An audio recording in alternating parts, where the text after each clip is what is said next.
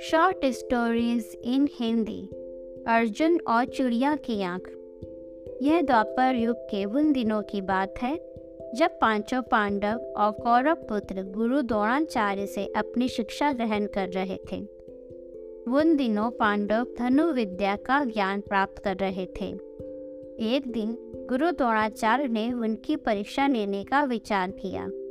परीक्षा के लिए गुरुदेव ने पाँचों पांडव, युधिष्ठिर, भीम, अर्जुन, नकुल और सहदेव के साथ साथ कौरवों को भी जंगल में बुलाया और एक पेड़ के सामने ले जाकर खड़ा कर दिया और कहा, शिष्यों, आज आप सभी की परीक्षा का दिन है। आज इस बात की परीक्षा होगी कि मेरे द्वारा दी गई धनु विद्या से आप सबने कितना सीखा है। इसके बाद गुरु द्रोणाचार्य ने उस पेड़ की तरफ़ इशारा करते हुए कहा, वहाँ देखो, उस पेड़ पर एक नकली चिड़िया लटकी है। मैं चाहता हूँ कि आप सभी एक एक करके उस चिड़िया की आँख पर निशाना लगाए और तीर सीधा आँख के बीचों बीच उसकी पुतली में जाकर लगना चाहिए। क्या आप सभी समझ गए? इस पर सभी ने सहमति में अपना सिर हिला दिया।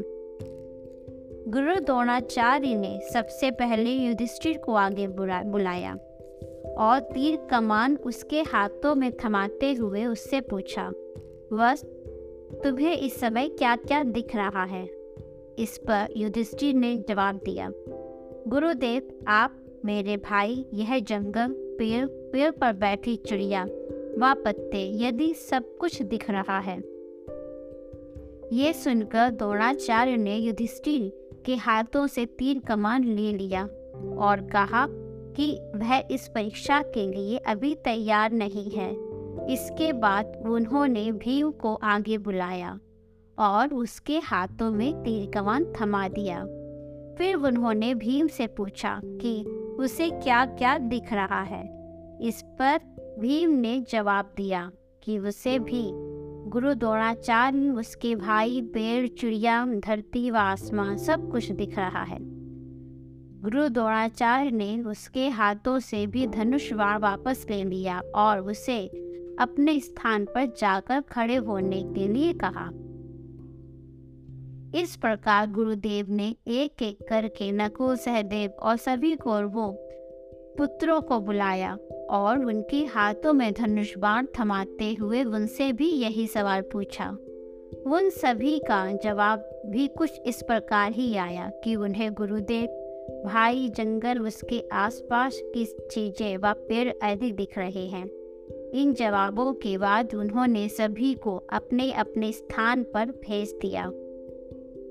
आखिरी में अर्जुन की बारी आई। गुरुदेव ने उसे आगे बुलाया और धनुष बाण उसके हाथों में दे दिया। फिर उन्होंने अर्जुन से पूछा, बस, बताओ कि तुम्हें क्या दिख रहा है?